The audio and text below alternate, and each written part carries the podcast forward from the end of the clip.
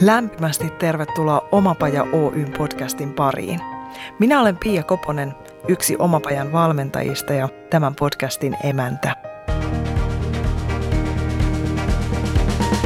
Mottonamme voisi olla tämä. Jos se on ylipäätään mahdollista, se on mahdollista myös sinulle. Oletpa hakemassa tai tekemässä töitä, oletpa missä kohdassa omaa polkuasi tahansa, tämä on sinulle. Tervetuloa mukaan! Tänään puhutaan jälleen kevyt yrittäjyydestä. Siitä sanotaan, että se on nopein ja helpoin tapa aloittaa yrittäjämäinen työskentely. Kevyt yrittäjällä ei ole olemassa mitään juridista määritelmää. Suomen nykyisen lainsäädännön mukaan on vain kaksi tapaa tehdä töitä. Työsuhteessa tehty työ tai yrittäjänä tehty työ. Kevytyrittäjyydestä on kuitenkin tullut vakiintunut käsite, jolla tarkoitetaan sitä, että ihminen työllistää itsensä ilman Y-tunnusta. Eli kevytyrittäjä hankkii itse omat asiakkaansa, määrittelee työnsä hinnan ja päättää milloin ja missä hän työnsä tekee, mutta ei ole työsuhteessa siihen tahoon, jolle hän tekee töitään tai myy palvelujaan. Näin ollen jokaisen kevytyrittäjän tarina on täysin ainutlaatuinen ja hänen itsensä näköinen. Ajattelenkin, että jokaisesta tarinasta on mahdollista poimia itselleen inspiraatiota ja sytykkeitä oman uransa pohtimiseen, joten kutsuin vieraakseni jälleen yhden kevytyrittäjänä toimintansa aloittaneen osaajan. Hän on englannin ja ranskan kielen sekä opiskelutekniikan opettaja ja kielen valmentaja Petronella Patrikainen. Tervetuloa. Kiitos. Miten sä päädyit työllistämään itsesi kevytyrittäjyyden kautta?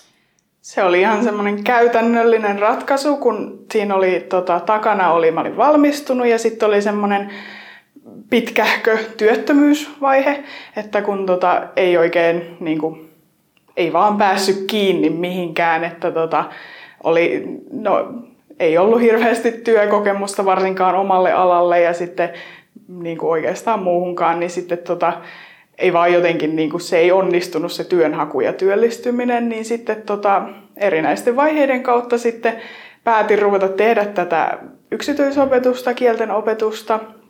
Ja tota, siihen helpoin tapa oli se, että rupesi tekemään sitä kevyt yrittäjänä. Niin se oli ihan, ihan semmoinen yksinkertainen käytännöllinen ratkaisu Joo. työllistää itsensä. Onko se toiminut? Joo, että sen jälkeen tässä on nyt ollut, ollut töitä. Ihan loistavaa. Pelottiko se missään vaiheessa tai jännittikö se missään vaiheessa? No totta kai, että kun oikein aloitti sen virallisen työn, että niin kuin pääsi sanomaan, että nyt minulla on joku niin kuin ammattinimike, joku, joku työ, mitä mä teen, ja sitten tuli niitä oppilaita, joita minun piti aloittaa opettamaan, niin olihan se jännittävää, mutta tota, käytännössä kaikki on sujunut yllättävän hyvin.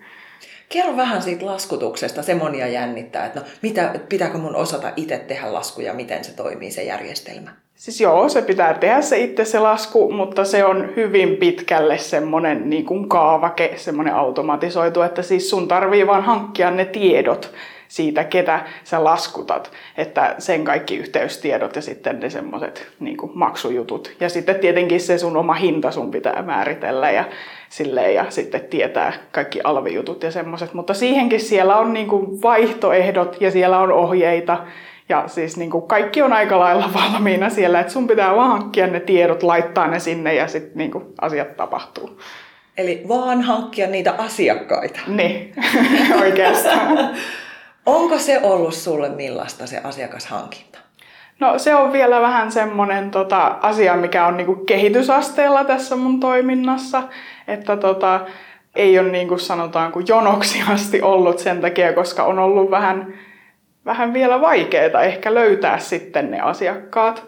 Mutta tota, mut on nyt pelastanut se, että mä oon ollut siis tota, semmoisella toimeksiantosopimuksella semmoisella tota, yksityisopetusyrityksellä, niin tota, sitä kautta on sitten tullut asiakkaita. Tosi hyvä. Mitä muita kanavia sä oot käyttänyt, että sä oot tullut oman osaamisesi kanssa näkyväksi? Tietenkin omia verkostoja on hyödyntänyt, että kun mä oon käynyt tota yhdellä koululla tekemässä sijaisuuksia, niin siellä olen kaikille mahdollisille kertonut tästä, että on mahdollisuus myös tämmöistä yksityisopetusta sitten järjestää. Ja sitten tota, mainoksia olen laittanut, ihan fyysisiä mainoksia. Ja tota, somessa tietenkin sitten, sitten yrittänyt, yrittänyt mainostaa ja vähän kertoa, että mitä mä teen ja silleen. Keritään vähän taaksepäin. Sä sanoit, että sä valmistuit, eli mitä sä opiskelit? Mä opiskelin englannin kieltä ja kirjallisuutta täällä Tampereella. Ja tota, se oli mulle kyllä semmoinen tosi, tosi niin kuin, tota, hyvä aika elämässä se opiskelu, että se oli mulle hirveän mielenkiintoista alusta loppuun. Että niin kuin, ei silleen ole ikinä ollut epäilystä, että ei nämä kielihommat olisi, olisi mun juttu, mutta mun ongelma on ehkä aina ollut se, että mikä se on se ammatti, että tota, mikä siitä tulee. Sitä meinasin just kysyä, että oliko se alusta asti selvää, että sä haluat ruveta tekemään yksityisopettajana näitä asioita? Ei siis, mähän on niin kuin surman osan elämästäni, mulla ei ollut mitään kärryä, mitä mä haluan tehdä työkseni. Että tuota, tämä on ihan muutaman viime vuoden aikana tullut tämä tämä idea ja se tuli niin kuin aivan yllättäen, mä en ollut sitä ajatellut ikinä, mutta sitten käytännön kokemuksen kautta mä tajusin, että ei hitsi, tämähän on joku semmoinen asia, mikä yhtäkkiä tuntuukin ihan muulta ja se oli helppoa ja hauskaa ja kivaa.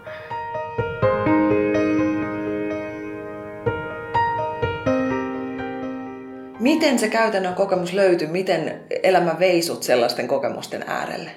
No se oli semmoinen siis, että mä olin tota yhdellä koululla tekemässä sijaisuutta ja sitten sen yhteydessä niin kuin multa kysyttiin, että voisinko mä tukiopettaa muutamaa oppilasta sitten. Ja sitten no minä siihen suostuin sitten ja siinä huomasin sitten, kun tein heille semmoisia omia sisältöjä, laadin tehtäviä semmoisia niin sen oppikirjan ulkopuolelta, että että se olikin yhtäkkiä tosi hauskaa niin kuin toteuttaa itseään sillä tavalla, tehdä niitä tehtäviä ja yrittää miettiä, että mikä hän tälle oppilaalle sopisi parhaiten niin kuin tehtävätyyppi ja miten hänen kanssaan kannattaisi harjoitella tätä asiaa. Niin sitten siinä tuli semmoinen niin kuin lamppu syttyi.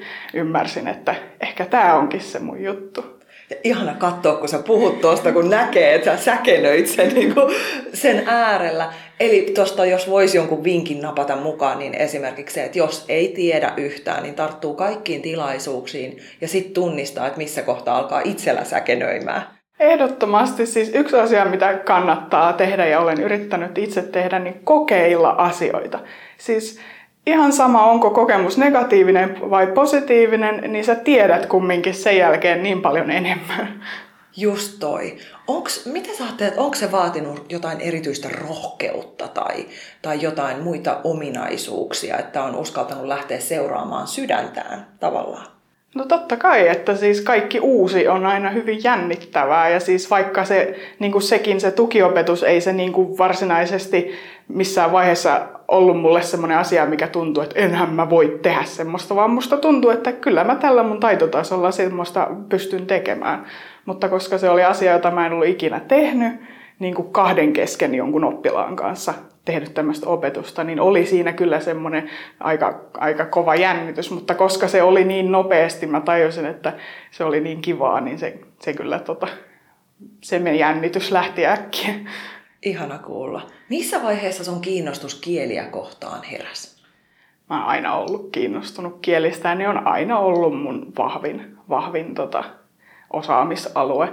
Että tota, ne oli mun varhaisia, varhaisia tota, semmoisia, no ei urahaaveita, mutta että mitä mä lapsena ajattelin, että minusta tulee kirjailija tai, tai joku, joku turistiopas maailmalla, että se jotenkin aina liittyy siihen kielen käyttämiseen varmaan.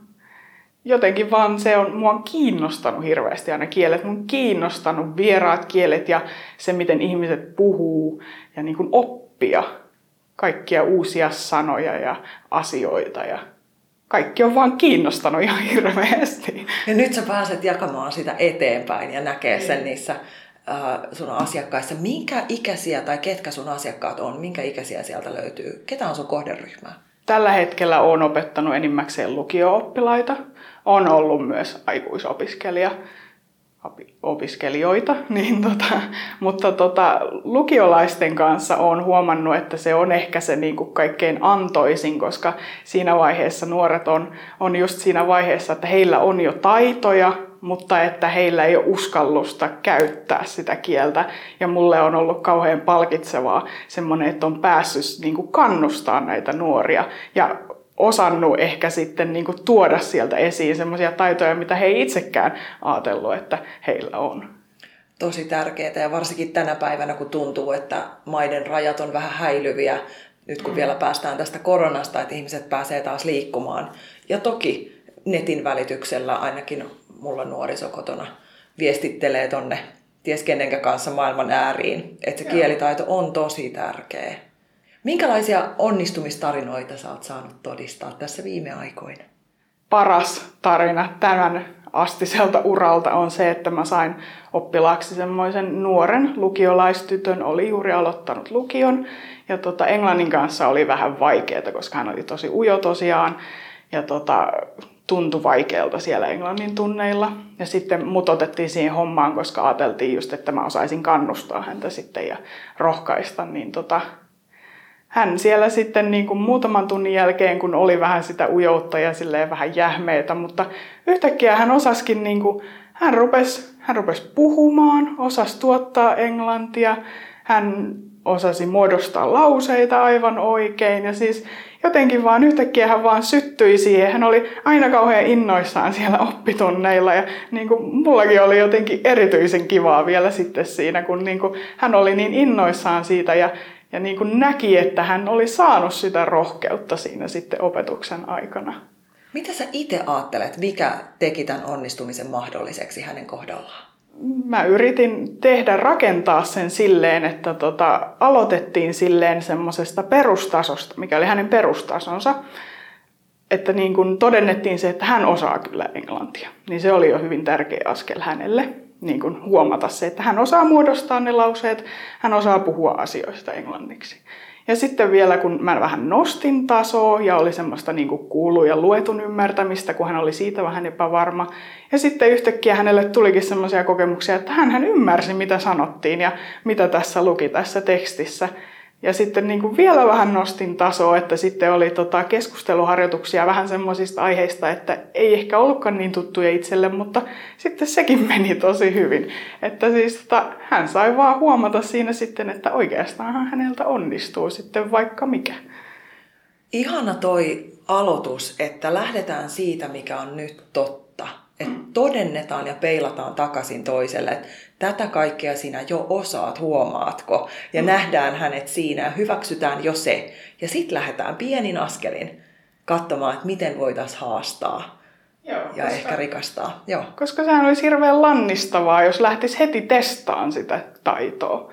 Niin sitten tuleekin, voi tullakin se, että meneekin takaisin sinne kuoreen ja on, on ujoja ja silleen, että no en mä kumminkaan onnistu. Onko ne jopa tuettuja epäonnistumisen kokemuksia? No siis vähän niin kuin, että siis just, että kyllähän oppilaat ne, ne tekee siinä virheitä ja minä yleensä sen sanon heille, mutta sitten samalla yritän, yritän siinä sanoa, että mikä meni myös oikein. Ja silleen aina se, että ei haittaa, että täytyy tehdä virheitä, että osaa sitten jatkossa niin kuin toimia paremmin. Että ei, et sä voi tehdä niin, että sä opiskelet kieltä kymmenen vuotta käyttämättä sitä, koska sä pelkäät tehdä virheitä ja sitten sä yhtäkkiä vaan alat puhua täydellistä englantia. Ei se mene niin, vaan sun pitää harjoitella. Just näin. Ja toi on sovellettavissa minkä tahansa asian oppimiseen. Kyllä. Just toi sama, että löydetään missä onnistuttiin ja mitä me voitaisiin vielä ehkä, ehkä kehittää. Sä teet tärkeää työtä. Mulla on ollut semmoinen kokemus nyt vihdoin sitten, kun on päässyt tätä työtä tekemään, että tämä on jotain merkityksellistä ja niin kuin, että ehkä tämä on se mun tehtävä sitten.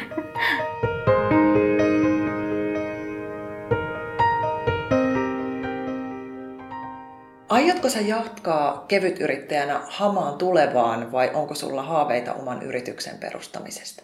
Joo, kyllä, kyllä tota, varsinkin jos mä nyt jatkan tämän homman tekemistä, niin kyllä se niin kuin on menossa siihen suuntaan, että sitten kun se asiakaskunta tulee, tulee niin kuin laajemmaksi ja se kaikki niin kuin jotenkin niin kuin tulee enemmän kokemusta, niin tota, sitten haluaisin sitä ruveta tekemään silleen niin kuin, no, virallisemmin, mutta siis ihan vakavana yrittäjänä. Joo, sitä kohti. Ja varmaan nyt tuo kevytyrittäjyys antaa sulle just varmuutta siihen talouden hallintaan ja, ja niiden laskujen pyöritykseen ja kirjanpidollisiin asioihin, vaikka kevytyrittäjä niitä ei tarvi hoidellakaan, mutta vähän kuitenkin sivussa seuraa. Joo, kyllä siinä, kyllä siinä hahmottuu enemmän se, enemmän se systeemi ja niin kuin se työkokemus, se on tässä niin kuin ollut etualalla, että mikä siinä on tärkeintä, että tulee myös itseluottamusta sitten siihen ajaa sitä eteenpäin sitä hommaa, kun tulee sitä kokemusta. Just näin. Hei, brändäämisestä puhutaan paljon. Onko sä tietoisesti rakentanut itsellesi jotain brändiä? No kyllä joo, koska siinä kohtaa kun mä rupesin miettimään sitten tätä asiakashankintaa ja markkinointia, niin kyllähän siitä iso osa on sitä, että sä erotut muista, että miksi kannattaa ottaa juuri minun palvelujani eikä jonkun toisen, niin siinähän sitten sitä tulee just sitä mietintää, että mitkä ne sitten on ne mun vahvuudet ja mun erityisominaisuudet, niin sehän on brändäystä sitten. Eli miten sinä erotut Petronella muista? Miksi sut kannattaa valita? No se on edelleen vähän työn alla, mutta tota, siis mitä tässä nyt on tämän työkokemuksen perusteella tullut, niin mun juttu on just tämä valmentaminen, tämmöinen tämmönen kannustus ja positiivinen ilmapiiri ja tämmöinen niin kuin omien taitojen, kykyjen ja niin kuin tarpeiden huomioon ottaminen, opetuksen räätälöinti. Että se on aina, aina uniikki se niin kuin opetustapahtuma sen asiakkaan mukaan. No tuosta näkökulmasta onkin mielenkiintoista kysyä, mitäs hinnoittelu sit, kun se on uniikki jokaisen kohdalla, niin onko ollut helppoa vai vaikeaa? Miten sä hinnoittelet omat palvelut? Siinä mä oon tehnyt sit vaan semmosia paketteja, mutta tota, mä oon aina sitten sanonut kyllä, että ne on silleen niin kuin muokattavissa, että koska sitten kaikille voi olla vähän erilaista se opetus, että tota, kuinka monta oppituntia ja minkälaista opetusta, niin sitä voi sitten ehkä vielä muokata, mutta sehän on kyllä niin kuin sille asiakkaallekin helpompaa siinä alussa, että jos on joku semmoinen, no on ne tietyt semmoiset paketit ja siitä saa vähän kuvaa, että mikä se on se niin kuin rakenne siinä. Onko sä tehnyt etänä näitä sun valmennuksia ja opetuksia? Joo, nyt suurin osa on ollut. Joo, eli tulevaisuudessakin se voisi olla mahdollista, että nyt jos joku kuulijoista on jossakin Rovaniemellä tai Kittilässä, niin voisi hyvin ottaa suhun yhteyttä ja varata tunteja. Joo, ehdottomasti mä oon pitänyt sitä niin kuin tosi hyvänä asiana just, että, että jos mä tekisin tätä vaan lähiopetuksena, niin sit se olisi vähän rajallisempi se asiakaskunta, mutta koska se on toiminut tosi hyvin etänä, yllättävän hyvin, niin tota, sitten mulla on niin kuin melkein rajaton niin kuin asiakaskunta, että aivan mistä vaan voi periaatteessa niin kuin ottaa sitä opetusta. Toi on tosi hyvä. Ja mä ajattelen, että just niin kuin mainitsit tästä lukiolaistytöstä, että se voikin olla, että se tietty ympäristö, että siinä on niitä ihmisiä paljon, niin se ei olekaan otollista, vaikka mm. mahdollisuuksia olisi vaikka mihin. Että nyt jos yhtään kuulijoissa joku tunnistaa, että siellä on potentiaali uinumassa jossain tyypissä, niin ehdottomasti suhun sit yhteyttä ja uutta boostia siihen. Kyllä. Onko sulla jotain sellaista pakettia, jos mä ajattelen niin kuin ylioppilaskirjoituksiin valmistuville, niin erityisesti siihen suunnattua sparrausta? Mulla on semmoinen nimellä semmoinen nopea kertaus tai opiskelu, että se on just semmoiseen, semmoiseen tarkoitettu sitten semmoiseen, jos on kokeita tai ylioppilaskokeita ja tai, tai vaan tarvii semmoista nopeata kannustusta ja boostia, niin siihen on olemassa semmoinen erillinen paketti sitten. Mistä kaikkialta sut löytää nyt, jos joku miettii, että hei nyt kuulostaa kyllä hyvältä, niin mistä sut löytää? Ainakin LinkedInissä on, on tota kaikki yhteystiedot ja mainos ja kaikenlaista tietoa. Eli sinne sitten vaan klikkailemaan. Minkälaista maailmaa sä oot Petronella luomassa? Mitä sä haluat työlläsi tehdä mahdolliseksi?